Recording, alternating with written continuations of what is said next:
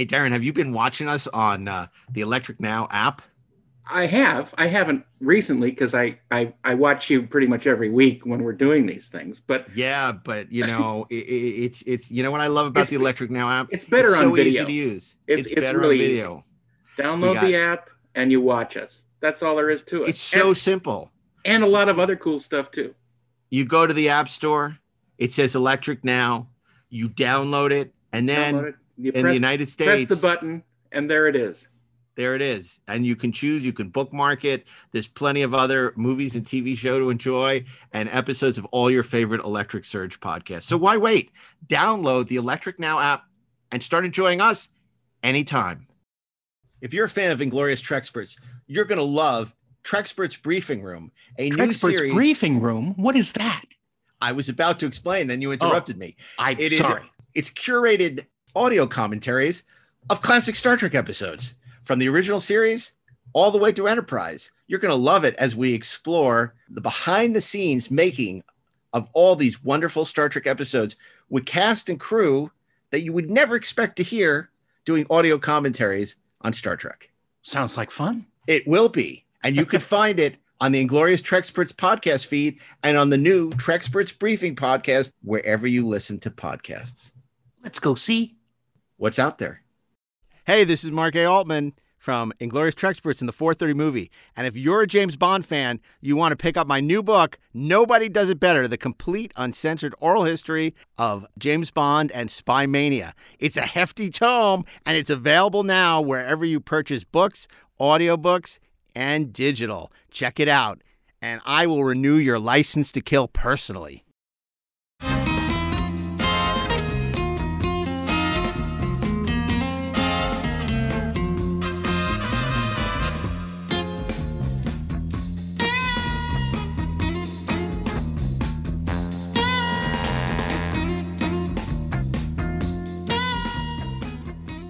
Welcome to Best Movies Never Made, the podcast where we explore interesting and infamous movies that never made it to or through production.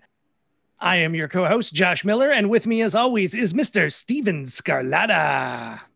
How you doing today, Josh? I'm doing pretty good. How about yourself? Oh, right on. Still all good. You know, at, the, at this point in time, it's it's frankly good to just hear even that about Yeah, anybody.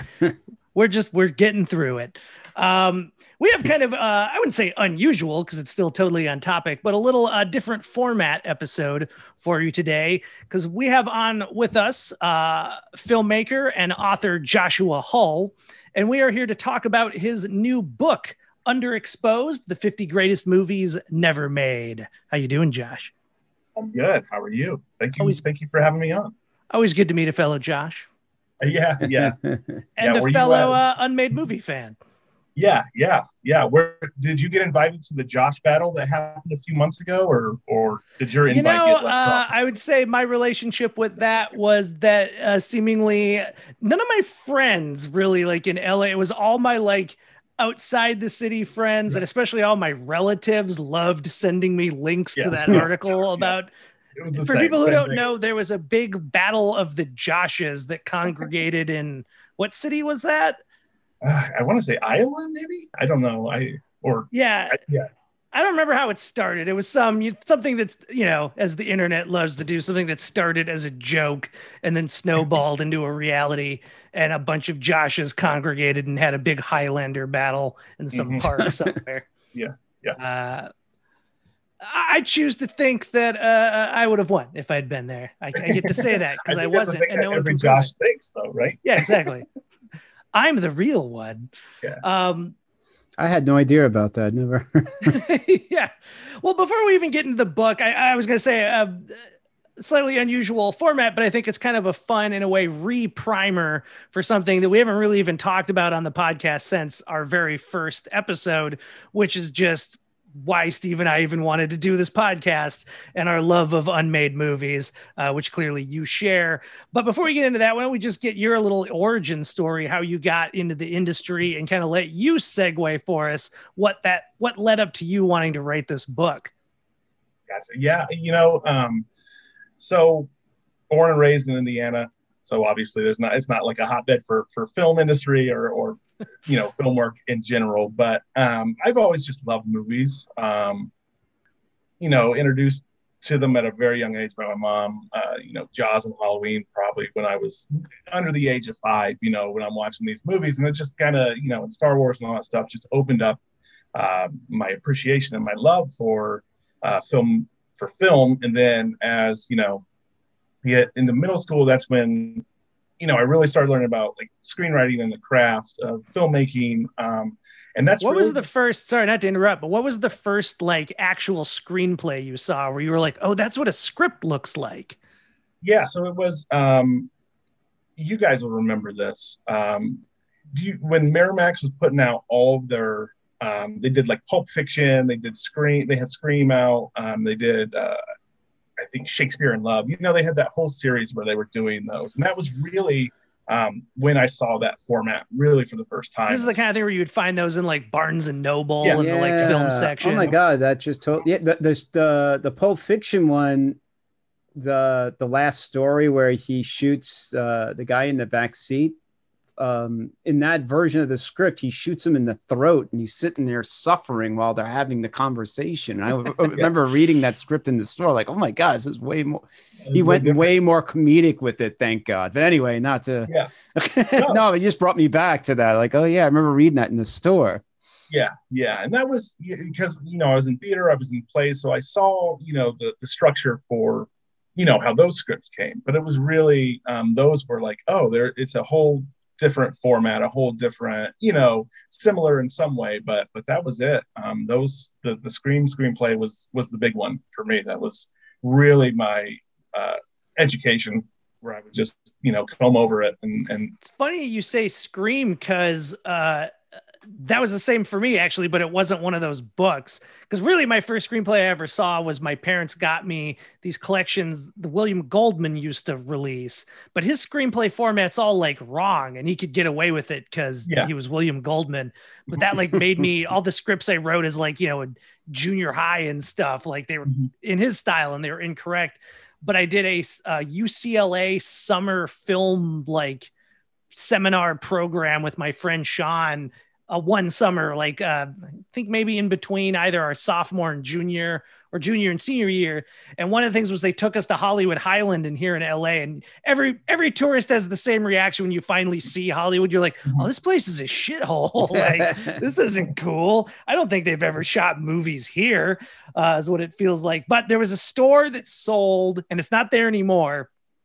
Uh, but clearly they would buy scripts from like PAs who would just steal them from Mhm. sets. So, you know, they were the actual printed off scripts, and I'm sure they would photocopy them so they could sell more.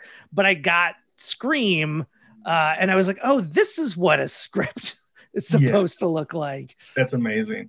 That store, uh, well, I don't know if it was the same store, but I, when I was there, um, I mean, it's years ago, 10 years ago or so, or maybe, maybe even longer than that, but I did go to a script store uh, in that area. And it was just like, it was baffling that there was this, just this entire store of, of all these, you know, Uh, uh, clearly bootlegged uh, yeah, scripts. now it's just all online. No, oh, it's insane. As long as we're talking about Steve, what was your first script you saw? If Oh you my can god. remember.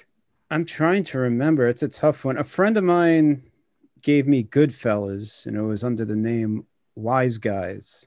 And also, then he gave me, it's in your book. I never read it. I have a hard copy of it, Harold and the Purple Crayon, the, the Spike Jonze Spike one. Jonze one. Yeah, and I, I I never read it. I have the hardcover, but um, that was like the second script that was given to me, and that's when I was in film school.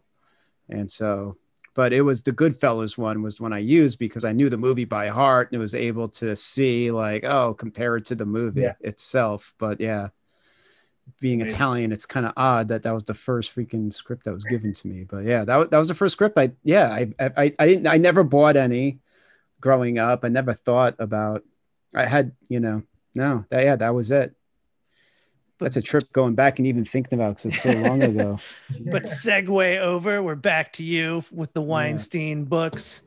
yeah you know and that was it was really um then just just settling into learning it and doing it as much as i could you know and and that's really i i you know i never it's it's in a way it's kind of bad to say that I never really had a fallback um, goal or dream. You know, like from that get go, I was it was always screenwriting for me where I wanted to do it. Um, and so uh, throughout high school, I would you know instead of spending my class time, I'd be writing you know screenplays through class, you know, and I would just coast do do good just enough to, to coast by yeah. with like D's or C's in school, but just so I spent a lot of my time just just writing through high school. And that and, and you know, there was always that plan of well move out to LA or try and sell stuff, but it, it just never panned out like that from for me. Um and and so there was like I said, I'm in Indiana, so no film industry really. I mean there is, what, but it's they, not did they ever like was there ever a point in time where indiana had like a film credit program? They shot some movies there?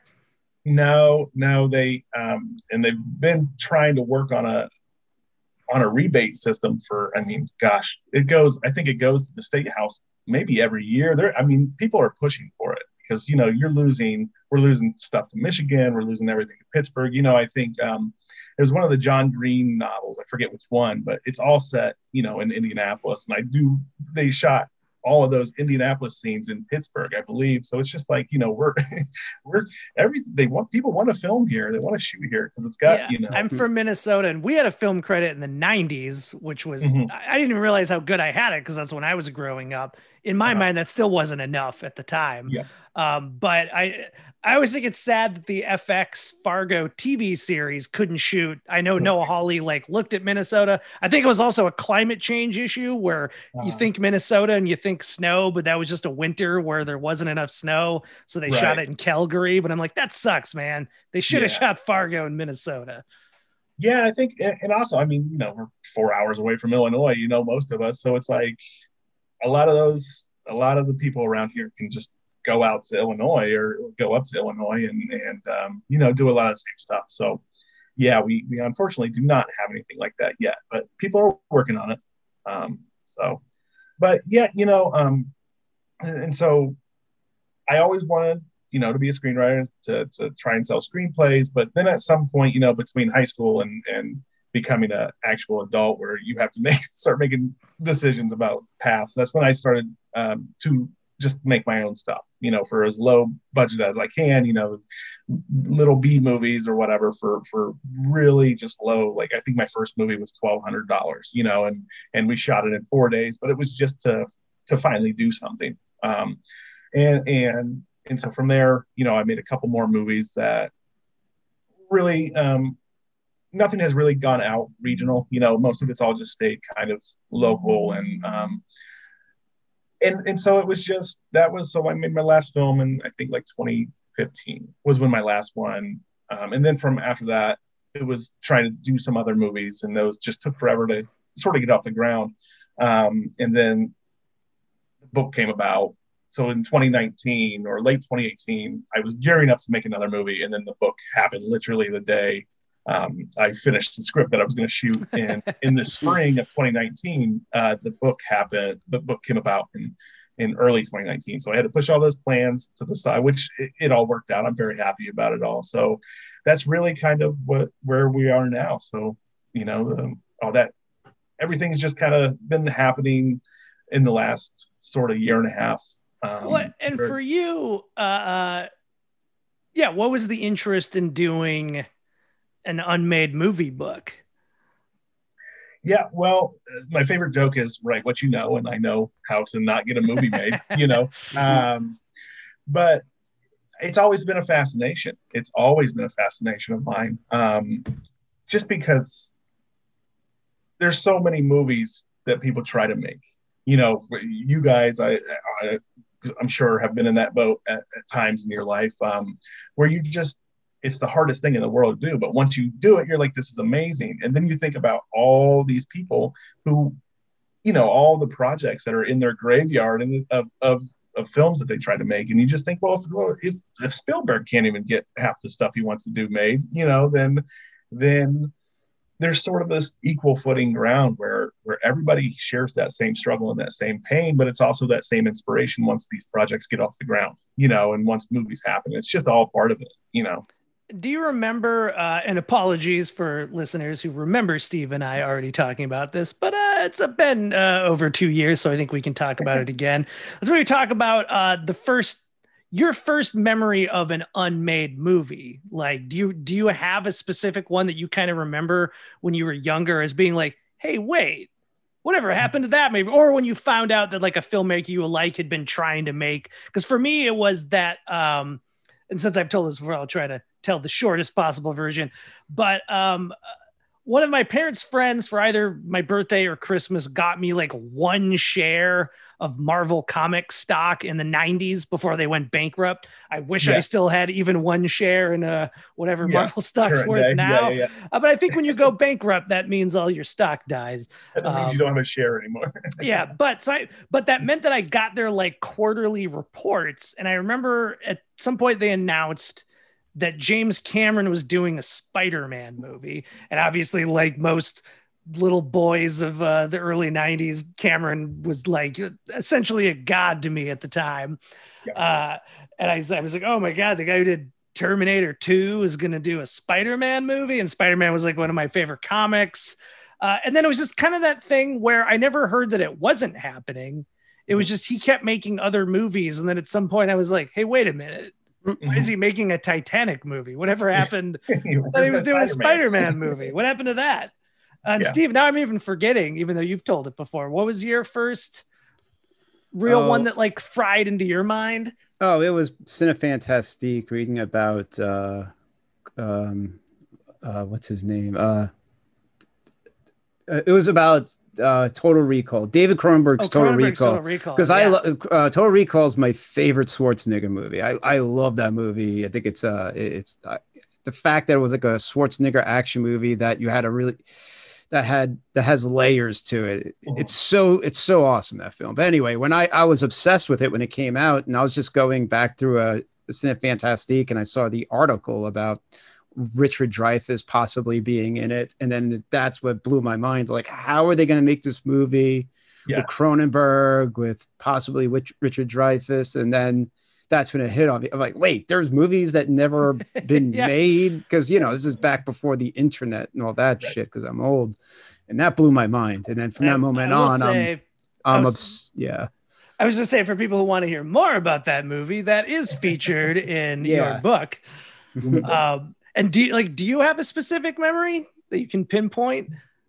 you know, it, it would be, gosh, you know, early '90s, and, and you're talking about, you know, Cameron and, and Spider Man. But I would, it would be, I was such a big franchise guy, where you know, with, um, you know, the live action Ninja Turtle movies, where I was just, especially Secret News, I was just obsessed, obsessed with it because it was the greatest thing. And then, you know, you you hear about all where, where they're going to go with the, the sequel and stuff, and then you get, you know, Turtles in Time next, and you're like, this is what what was gonna happen, you know, or like You're what like, you "What happened?" about, like, yeah, wait a minute, or like, you know, even the Jurassic Park stuff where it was like they were gonna get the guns on the head and stuff like that. And it's like, what, what are we doing? Like, this is a, and then you start, you know, but but it would all be all that sort of probably the similar stuff of really those early superhero movies of trying to think where where why hasn't this movie been made yet, and then figuring out, oh, they tried, they tried to do stuff like that, you know, it never happened.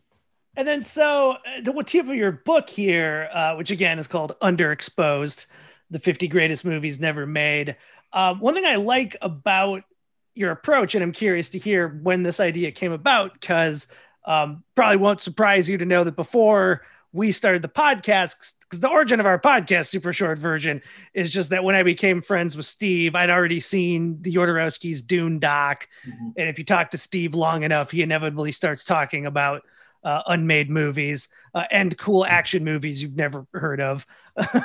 but, uh, you know, it was just like, oh, you should write a book. And he's kind of like, well, there have been other books. Um, And, you know, for other people interested in like really digging back, there's an unmade movie book in the 90s by a guy named Chris Gore called The 50 Greatest Movies Never Made. Uh, David Hughes, who did the more famous Tales from Development Hell and also has an unmade uh, sci fi book. What, but so it's kind of like I think it was also that neither of us wanted to take the time to write a book, as you know, easier said than done. It takes a lot of time, and we were kind of thinking of like, well, it's not just that we want to talk about this is a movie that didn't happen. It's kind of like how do you sort of bring it alive a little bit. You know, the greatest thing would be is if we somehow had millions of dollars at our disposal and we could like remake scenes from them or you know that kind of thing. Yeah. But we realized with, rewind, yeah, with a podcast, we can like Mhm. get the filmmakers, we can read scenes from the script, you know, Mhm. and stuff like that. And what I like about your book, though, is that uh, each chapter, so each it's 50 movies, 50 chapters, each one you had a poster made for the movies as though it exists. And I think that's a fun way to kind Mhm. of bring it alive in a way more than just reading about, like, oh, here was an idea and this person would have starred in it. Oh, too bad. yeah yeah yeah it was you know that's really was the genesis of the idea was um because i i'm a massive alternative movie poster fan i love mondo i love all that all all the that whole scene um and so so pretty early on in, in 2013 2014 i stumbled across poster spy which is just a whole website where artists can uh, upload their poster artwork. And, and it's just this fantastic community of so many talented people. And, and i would just I can't do poster art, you know, um, but I would just go on the site and I would just, you know, obviously as a filmmaker, you're always looking for, you know, artists that can do posters for your your work or whatever. Um, and and then I always was like, why? I, it would be the coolest thing to see um, artists like this tackle unmade movie concepts, so so people could get an idea of what would have possibly been hanging in the multiplex or like the lobby when you're walking through, you know, to and, and it was just an idea that I kept in the back of my head for for years until um, Spy actually in 2018, Jack, the um, the owner of Poster Spy, put out a call saying they were looking for writers for 2019 to sort of beef up um, that aspect of the site. And so I pitched him this idea, and he was like, "That's not a." I pitched it as um, like a like a recurring column essentially, and he's like, "That's that's not a that's not a column. That's a book."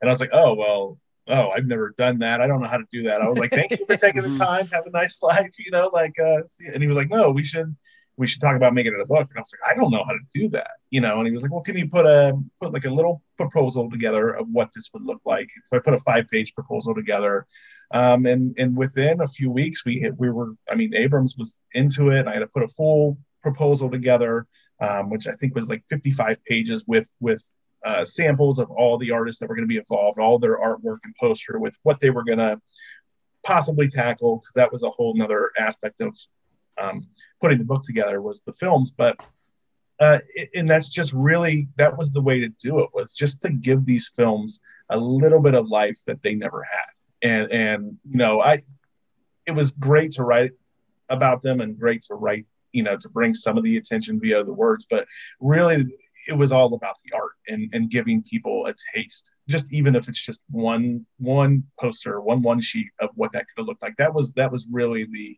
the driving force behind the book. Yeah, Oh, it's a really uh it's a nice looking book. Uh you know, Yeah, on the one hand, I guess that maybe shouldn't mem- matter. You should say it's all about the content, but we all know that sometimes you get a book and you're just like, oh, this seems like real shoddily put together, and uh, it's a nice, sexy book, is what I'm trying to say. Yeah, it's no, a, it's a per- yeah. perfect coffee table book for like a film lover too. Like you know, Totally, like and I- and people actually- that come over will want to like are gonna have to pick it up and look through it because there's just so much to look at in it. Well, and gift wise, it is. I like that the the pictures, the fake posters make it Mhm. nice and accessible. But it is nice that it's kind of like, you know, it's easily digestible bits Mhm. of info about each movie. It's not necessarily these like. it- But I guess my point is, is that something that's just like longer chapters, really delving into stuff. That's that's for like a real hardcore film that's for a nerd. real writer that's for a real for a writer oh yeah, and I totally forgot. Uh, speaking of connections to our podcast, you have uh, a forward by one of our favorite guests, mister Mhm. Fred Dekker. How did that come about? Yeah, uh, he- luckily it came about. Um, he he we met at Horror Hound uh, Cincinnati a couple years couple years ago, and um, he was the just the nicest because I was the I wasn't there as a guest. I was there with um, the the brewery that my day job is at. Uh, we do the beer for Horror Hound Convention, so we are there for the beer and. Um, offered to give him a beer you know as you do to to fred dekker and um and it just became um i think somebody told him that I was a filmmaker or a screenwriter, and so he was like, "Well, come bring that beer over here. We'll have a beer and we'll just talk about you know screenwriting, and you can ask me whatever you want." And so it was just a really nice um, ten minute conversation with him about my process, what I'm trying to do, and, and he gave some really great um, advice. Was just super friendly with his time, and then from there it was just once the book came about, you know, there's always we kicked around some names, but it was really like who who would be the perfect person to do that forward? Who's the one that wears really their emotions on their sleeve when it comes to unmade films and and who's not afraid to you know be passionate about that and and represent kind of what the book was gonna be was that passion and show and so he was like a perfect he was just the perfect guy to do it. Yeah, and I guess for uh, listeners who maybe have not listened to, not a regular listener, I'd say go back. Fred's been on the show three times, twice to talk about his own unmade films. One was a 3D Godzilla movie. I think it was actually his first official professional job that he did before Monster Squad and Night of the Creeps. Um, and that would have been directed by Steve Miner, who did Halloween H2O and Mm. zillion other horror movies. Mhm. Uh, and then his other film, I think Steve probably agrees with me, might even to this day be the best script we've read for this show, which was his unproduced Jonny Quest script that Richard, the late great Richard Donner, was going to direct. Mhm, Um, mhm. And then he was also on a two part Mhm. unmade James Bond episode because, for those who don't know Fred, he's a, a real diehard James Bond nerd.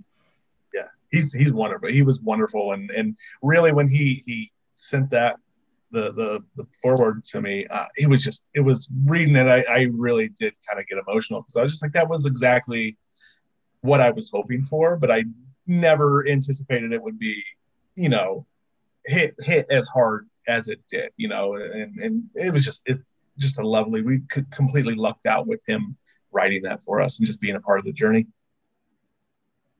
Yeah, it's I, I just like Fred's general uh, style that Yeah. comes through both in his scripts and clearly in his uh, book forwards. Yeah, Um, yeah. I was going to say about Fred, he's depending on how you want to look at it, he's either the world's uh, grouchiest nice guy or nicest grouch. yeah. Um, yeah. Fun personality, but uh, you know, obviously we can't resist having a book with 50 uh, great unmade movies and not talking about some of them. Of course, we don't want to talk too much because we want people to buy the book. the Um, sexy book to buy the we kind of discussed beforehand how we could do it, and we thought we could each uh, uh, pick, take turns uh, picking some to highlight, and then we can all talk about, uh, and especially picking the ones that. Uh, it's not even necessarily that it was an interesting story, but just ones where we were like, I really wish that movie existed. I would Mhm. have liked to see it, or I just wish it was out there and part of the, you know, global cinematic lexicon. I don't know if that makes sense to use that word in this context, but I just did it. Um, uh, do you maybe want to start us off, Josh? okay yeah i i, I will you know it, it was it's hard to pick because you know yeah I, i've spent so much time in this world with these these 50 films for the last two years but uh the my number one is uh, Peter Jackson's Nightmare on Elm Street, uh, The Dream Lover. That's the one that I already know was on both Steve and I's list. I think. yeah. 'Cause Steve I said something I about figured it was gonna be before. You to- yeah.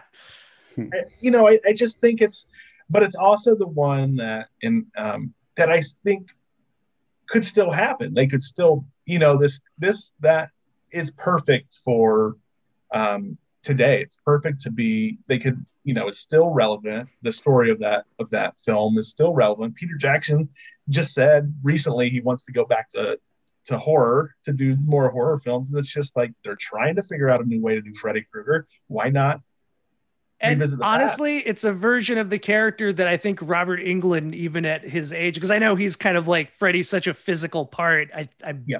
Maybe just getting too old to do it. Well, I, give us a little, uh, the audience, for those who don't know, uh, what Peter Jackson's script was about.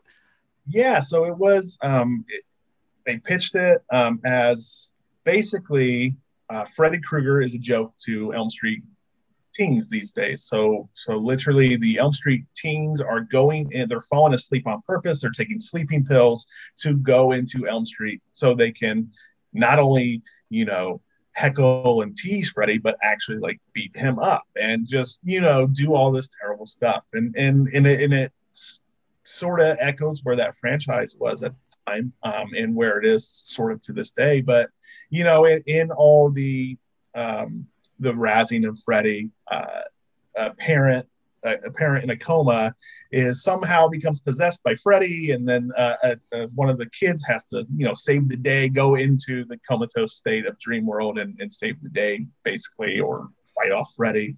But Freddy regains his powers through, you know, through this. But it's sort of like a, um, that's why it would work as a passing of the the dream demon aspect because it could be older Freddy passing, you know, passing it to a new actor, which could relaunch this whole thing. But that's, you know, it's it's really just such a fun uh, concept for what that sequel could have been. Well, and it is funny in bringing this up now because I mean, I I really wish that that had happened because that would have been right after Dream Child Part mm-hmm. Five. I mm-hmm. think this was because he co-wrote it with his Meet the Feebles. Yeah, one of Danny, the Meet the Feebles Danny, writers. Yeah, so I think it was yeah. between Meet the Feebles and uh, Dead Alive. It was, was released here in America. Mm-hmm. Um, so it would have been great that that was just one of the classic movies. But as we were saying, it would kind of be a perfect thing for him to make now.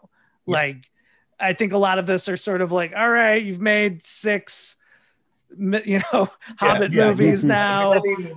we want another Dead Alive. We want another Heavenly Creatures or the Frighteners. Mm-hmm. Let's make something smaller. Um, I, I think also it would have been a nice change after part five because part five was just kind of serious and mm-hmm. it kind of I, I, don't know part four is my favorite nightmare on elm street movie i get a lot of shit for that all the time but i just love it man i, I think you'd think get more so shit if fun. you said five was your favorite one yeah yeah yeah yeah but i but i think five kind of i don't know i know they were trying to make it scary again and do all that mm-hmm. but i think his version of six would have it could have kind of, i don't know it feels like it would have it would have kept going after that. They, they, didn't have to kill the franchise off and just want, oh, Freddy's dead. It almost, I bet it would have just kind of injected more energy into the franchise and, and mm-hmm. made it keep going because with dreams and all that world, it's just, it's, it's endless what you could keep doing. Mm-hmm. You know, I don't know why you have to like end it there, especially if it's making so much money. But yeah, I would have, you know, his fuel into that into that franchise, I think could have been a breath of fresh air for it. You well, know? it feels like it could have been, and this is not to slight the other uh, Elm Street installment directors, but much in the same way when you had Frank Darabont and Chuck Russell coming in on part three to like really have these like heavy hitter directors mm-hmm. coming in uh, to make some of you know, almost like the kind of you know the Alien franchise. Mm-hmm. Although as we've seen, it's not like that always yields great results either. But uh, in theory, it was exciting that New Line had seen. I assume just they'd seen Bad Taste. It's hard to imagine that they watched Meet yeah, the Feebles yeah, a, and yeah. was like, "This mm-hmm. is the guy you should make a Freddy movie." but um, it's cool yeah. that that's where New Line's head was at. And I've never read the script. I've actually never talked to anyone who read it. Yeah, I, yeah.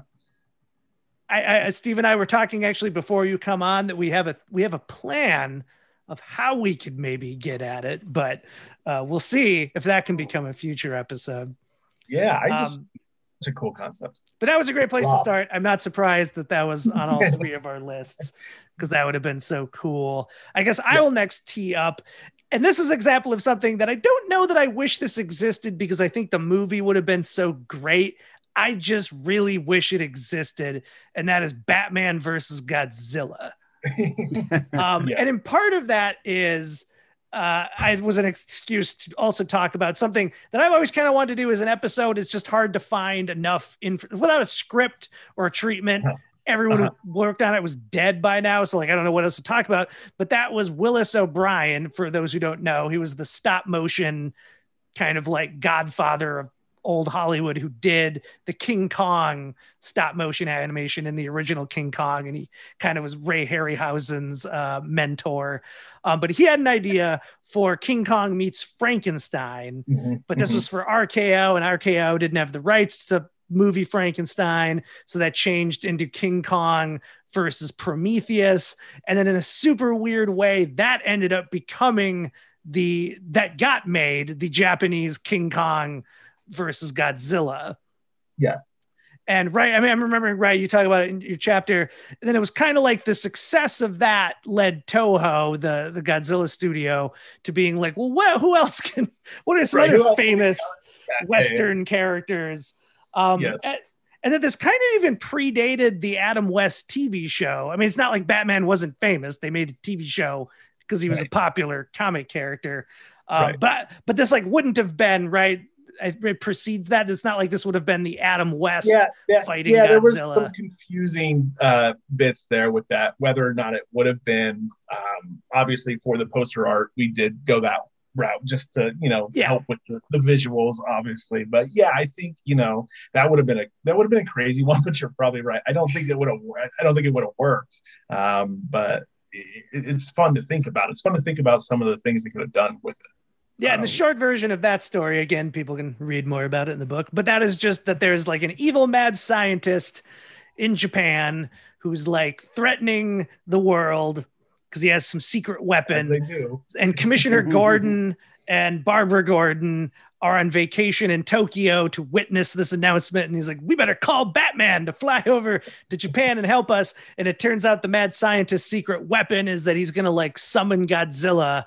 So then Batman using his bat plane and bat gizmos, their plan is to like launch, to like knock Godzilla out and like launch him into space or something. It sounds like it would have been delightfully absurd. Oh Delightful. Just just insane. Yeah.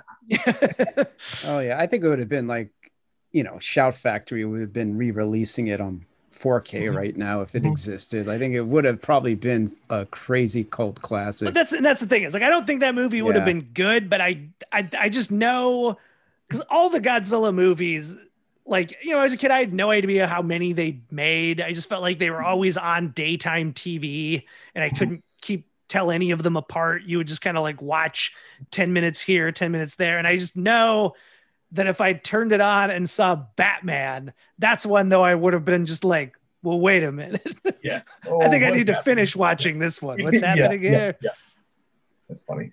Uh, Yeah, how that- about you, that's a- Steve? That's a good choice. What's on it's a- your list? That's a very Josh choice, also Josh Thank Miller you. choice. uh, mine would be Alien Five, the Neill Blomkamp one, because I've always been when they first started releasing the storyboard images from it.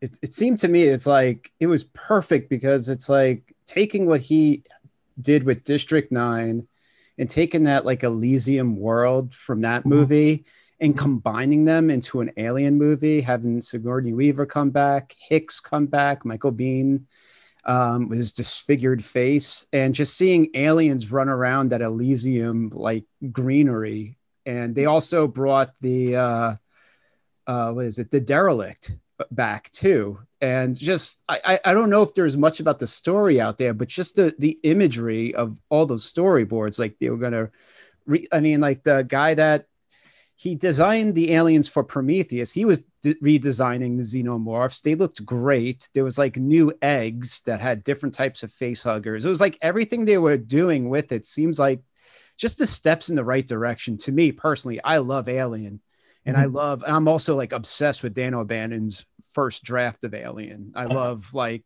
so much mythology that you know was taken away but throughout the years it's been kind of folding back in but i just dying to see how they were going to reinvent it with this film like i said i couldn't wait to see what he was going to do with the weaponry when you see the weaponry in district 9 how it was working how he the aliens in district 9 how organic and strange they were what he was going to bring to that alien movie all of that i'm like i was that it's it's one of the heartbreaking ones for me because I do like Prometheus. Don't get me wrong. I I I I I do like the, but what I see in the imagery in all those storyboards like blows my mind. I'm like, whoa, uh, it, it's such a missed opportunity to like kind Yeah. of breathe new life in that franchise. Agreed. Yeah, and I he gets such a bad rap as a filmmaker, and I just don't get it because you know, I mean, he's such a visual storyteller that it would have just exploded with that with that um, movie, and I just you know, it's it's unfortunate it didn't happen. Do, is that is that one? Do you think Disney would be open to doing that? Like, or you know, I, I, Not I- Disney, Disney, but you know why. Yeah, yeah. the, the, the new arm of them. Disney. I, I Yeah. hope so. I mean, that would be great. I mean, I just don't. I mean, because because uh, then Prometheus. It seems like they rushed the sequel to Prometheus. Like it seemed like there was supposed to be a different sequel to Prometheus. Prometheus came out. Everyone was angry. There was no aliens in it, so they almost like they almost kind of did something with that sequel to, to please the fans. The fans hated it anyway. It didn't have this natural progression that it was supposed to have. And then in the process, this movie gets like buried. And it was Yeah. like, uh, if maybe if people weren't so angry at Prometheus, this would have had time to still breathe and come out because it was going in a different direction. But they wanted to shoehorn these aliens in, and now we lost this. I, I could be wrong with all that, but that's kind of like what my take is on it. And it really is heartbreaking when Yeah, it's a it's a heartbreaking one for sure. yeah, just seeing these aliens running around that Elysium world. It, the, the aliens look great, the design, the, like everything. Mhm. And to see and to have Michael Biehn back as Hicks, like what fan wouldn't want that? Especially he's not, he's all disfigured looking, and he looks, you know, he Yeah. looks, e- everything just looks awesome with it. And like I said, man, like District Nine, man, the aliens, everything is so organic. Like you've that movie is just, it's just, man, it gets under my skin. And and especially, I keep going back to the weaponry is like what Mhm. he does with weaponry. You know, even Sharlto's character in Elysium, like, Mhm. oh, it was. I think it was like the perfect film for him to do. He could have made he. I think he would have brought such a scare factor back to that franchise that it hadn't had in you know so in good time, you know, in a good while. But Yeah, absolutely. I think it would have made it uneasy again. Not as Huh. safe, you know. Aliens is, is awesome, but he turned it into an action movie that was awesome. But this would have kind of been taking it back to, you know, having it feel dangerous again, like how it did in the first one. Well, it would have been an alien movie. I mean, Ridley Scott's mm-hmm. Ridley Scott's. He can do whatever he wants. But my main problem with Prometheus in particular, but also even the sequel, is that he just he doesn't have an interest in continuing the actual Alien franchise. He's kind of just like, I just want to make these movies. And if I pretend like they're alien movies, they'll give me money to make them. Like that, I really feel that is what's going on in his mind. Is Prometheus was kind of its its whole own thing, uh, Yeah. and he's just sort of like piggybacking on. I mean, I get it. He made the first Alien, and then he had no control over what the franchise became. But that's that's what the franchise is now, you know. Right. Uh, and I don't think that's one like with Michael Myers or something where you can be like, we're just going to ignore the other ones, and it's Yeah, like, yeah, but yeah. people like the other ones. yeah, yeah, Um, Some people actually like aliens more than Alien. You know, you can't ignore that. yeah, Yeah. true. it was, that's true. Yeah, I you know, um, I, he got you know Ridley Scott brought Danny McBride into the Alien universe, so you know that's a plus about the sequels, you know. But uh, Ironically, he's doing uh, the new Halloween movies that ignore all the other Right, sequels. There you go. Um, all right. Well, what's next on your list, Hall? Um, okay, so um, I'm gonna go with Burst 3D, which uh, Neil Marshall, which uh, you know this would have been, uh, you know, kind of in the in the zone of the descent. It would have been a full on horror splatter movie from him, but the the real it was all about um, these these people stuck in a snowstorm experiencing spontaneous combustion. They're all blowing up mysteriously and they got to try and figure it out but the the big you know um you think about Neil Marshall and the Descent, but Sam Raimi and Rob Tapert were going to produce this movie. So it was going to be, you know, those three combining for this explosive movie in 3D. It would have been, I, I think it would have been such a great thrill ride in the in in, in the theater for everybody. Yeah, I re- and I remember, Steve. Did this? Did we bring this up at all when we had Neil on? No, he didn't actually. Because he has a lot of unmade movies, so I think Yes, we, we're yes, struggling to think of what we Yeah. could fit in. We No, I kinda totally cornered agree. him and during that interview Yeah. with so many too. I was trying Uh, to feel bad, but yeah, this I agree. one. And, and, and Neil's the first to admit it is that uh, he happened to him, happened to a lot of directors where it's, you know, he he fell backwards into doing a Game of Thrones episode. And that was such a popular, well respected episode, both of his Game of Thrones episodes, that that launched a whole uh, in demand TV career. And I know from anyone who directs TV, it's kind of like the money's good and it's so consistent. And as all- three of us talking highlight, you try to make a movie, Usually it doesn't happen. Maybe Mhm. like if you're lucky, one in five irons you have in the fire moves forward, but Right. a lot of times not even that. So I think Yeah. it just happens that it's like, well, do I turn down directing the pilot of this show, which means I'm going to get a little bit of money essentially from Right. every episode the show Yeah. ever has, or do I chase some more movies that are never going to get made? And he's kind of only now getting back into doing features. Uh, Yeah. But yeah, but but Neil kind of in that that post descent era with uh Raimi and Tapert backing him, I think that could have been a real It would have been fun. It would have been a yeah blast. special No effects extravaganza. Oh yeah, especially in 3D. Like like Huh. true, true. I mean, yeah. I mean, if you're doing a movie where people are exploding in 3D, we would it would it wouldn't be the 3D where you that the new 3D. It would be more like the My Bloody Valentine 3D where it's Yeah. actually coming at you. You know. Yeah. know. Yep. That would have been great. So I'm gonna pick. Uh, and this is another thing, a fun thing I think about the way your book's format. As we said, it, it's not these long chapters with all this history. They're kind of these nice, uh, little like two page bites. But that also means you can talk about films that Steve and I often like really are fascinated by, but they were so short lived. We can Uh-huh. never build a whole episode around it. Uh-huh. And one of those is Tarantino's desire to remake Lucio Fulci's Mhm. 1977 movie, The Psychic. And Mhm. part of why I'm so fascinated by that is if Tarantino Tarantino's to believe, be believed, he only has one movie left he's going to do. And then he's basically going to just be doing novelizations of his other movies and Yeah, yeah, yeah. producing movies, writing stage plays. Uh, so he says, I mean, which will be cool. We'll see if he Right. He sticks to that. I don't think he's going to die anytime soon. He might get bored, but not. uh, you know, he's a guy who wears his influences on his sleeve. I mean, some people don't like that about him. I think it's great. Uh, That he is just kind of this sausage machine of like, here's all the stuff I like that influenced me, and I've remade it as something of my own. And the only genre he's not really done that with is I think he needs to make a classic Italian giallo movie. Like, uh, Death Proof is the closest he's come to a horror movie. Mhm. I mean, I'm, I'm not going to say it's not a horror movie, but it's sort of not in a lot of ways. Um, and it's definitely not like the Italian kind of horror movie that I know that's like what him and Eli Roth bonded over. Like it's how they became friends talking about like Italian cannibal movies and stuff like that. Uh, and I just, there's not even that much to say about the project as you talk about. Uh, yeah. for those who don't know the movie, I mean, you should, you should go watch Lucio Fulci's The Psychic. It's a weird movie. To me, it's mostly infamous for this insane opening scene where a woman jumps off a cliff and they just keep cutting to these close ups of her head getting like parts of her face scraped off as it's falling further and further down the cliffside. Um, but it's like a supernatural, like uh, murder mystery kind of. Yeah, murder. Yeah, yeah. Yeah, and I don't know be- what he would have done with it, but I'd love to see him aping that style through again his own Tarantino sausage maker.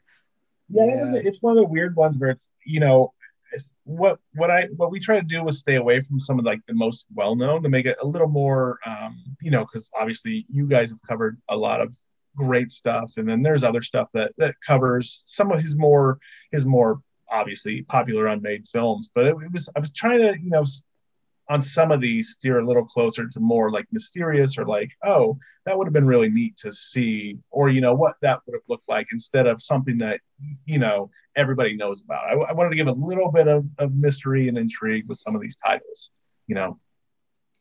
Yeah, I, I remember him announcing that at one at like one of his Alamo Drafthouse uh, QT fests, and, and I think Bridget Fonda was like wanted to be Oh, yeah, in it it. She was going to be the star. yeah This, yeah was, Yeah. right, this was going to be right after Jackie Brown, which Uh-huh. remains his only like adapt like acknowledged adaptation. Let's maybe Yeah. call it that, Yeah. where he took an Elmore Leonard book and properly uh, adapted it. Yeah. But I think what's interesting is like when you look at Inglourious Basterds, it's you know I thought that was going to be a remake of that movie, but it had nothing to do with it. So it's interesting to see what he would if he would have done somewhat the same thing. I think it would have been very dissimilar. But that's actually kind of what excites me about it. I think it just would have been his excuse to be like, I'm going to do a Giallo movie with all the crazy, Yeah. like Argento style lighting and, you know, Mhm. Oh, that, yeah, I would have loved to have seen that him do a, a horror film like that. I'm Plus, kind of hoping that's going to be his 10th final movie, though. I'm like, I know he said, because he said that he thinks you need to make three Westerns before you can be like historically considered a Western director. And I'm like, okay, right. But you're only going to make 10 movies. I don't know if yeah. three of them should be Westerns. Let's get a horror movie in there, man. Yeah, yeah, yeah. Let's do a horror movie. Yeah. I It'd think be he did. He did say. I think he got. it. Uh, I've been listening to some of his interviews because of the novels. The, the he did a novelization. I was psyched about, but that he was saying that. I think he got his epic out of the way with Once Upon a Time, and so his next one might be more epilogue-ish. So it might not be as, you know, it could all change. It's always changed. You know, whatever. You know, from time to time. But he's. I guess it won't be. So hopefully this could be the one that fits in. That would be pretty cool. And I, I think that opening of the psychic, I think that's the ending of "Don't Torture a Duckling." I think he uses the same. Does he reuse it? yeah, I think so. I could be. I've seen either. You might be right. Too. I mean- I, I might be wrong. Please, uh, I mean, I'll hear about it on Twitter if I'm wrong, but I'm almost positive because I think that's the way. Don't torture the duckling because it's such a great sequence. It's like, why not use it twice? It's incredible. Um, but yeah, I would have loved to. Yeah, again, I, I agree. Love to see him do a gel. Plus, I would have loved to have seen it back then when it wasn't such a. You know, I think they've got really popular thanks. Well, thanks to social media, and thanks to podcasts, a lot more people are talking about them, rediscovering. But back then, if it would have came out, it would have been something you know really special. But it is timeless. You can still do it. Yeah, agreed. Yeah, but that was a good pull for your book, you know, because that's something like, you know, I never see anyone bring it, bring that up ever. And I was going through your book, I was pretty psyched to see that, and I like the poster in your Yeah, book too of it. cool. So, so props, man. I really, that was really cool to see that in there. Thank you so much. Wait, and how many different artists are featured in the book? So 50. So It is 50, different okay, art- I yeah, it's 50, 50 artists from all around the world. So we have, I mean, we, it's, it's a globe trotting book, you know, um, it's, it really, everybody just brought their A game to it. And it, it's, I just lucked out. We just lucked out with, with all the collaborations on them. We're going to hit pause right there and pick things back up in episode two of our conversation with Joshua Hall. Thank you to Joshua for joining us, and thank you to you for listening. If you'd like more content from us, you should follow us on Twitter at Never Made Film and on Instagram at Best Movies Never Made. You should also download the Electric Now app so you can watch video of our podcast and all the podcasts on the Electric Surge network. We'd like to thank everyone here at Electric Surge, including Bill Ritter and our producers Mark A. Altman and Dean Devlin. Until next time, this is Josh Miller and Steven Scarlatta saying we won't see you at the movies.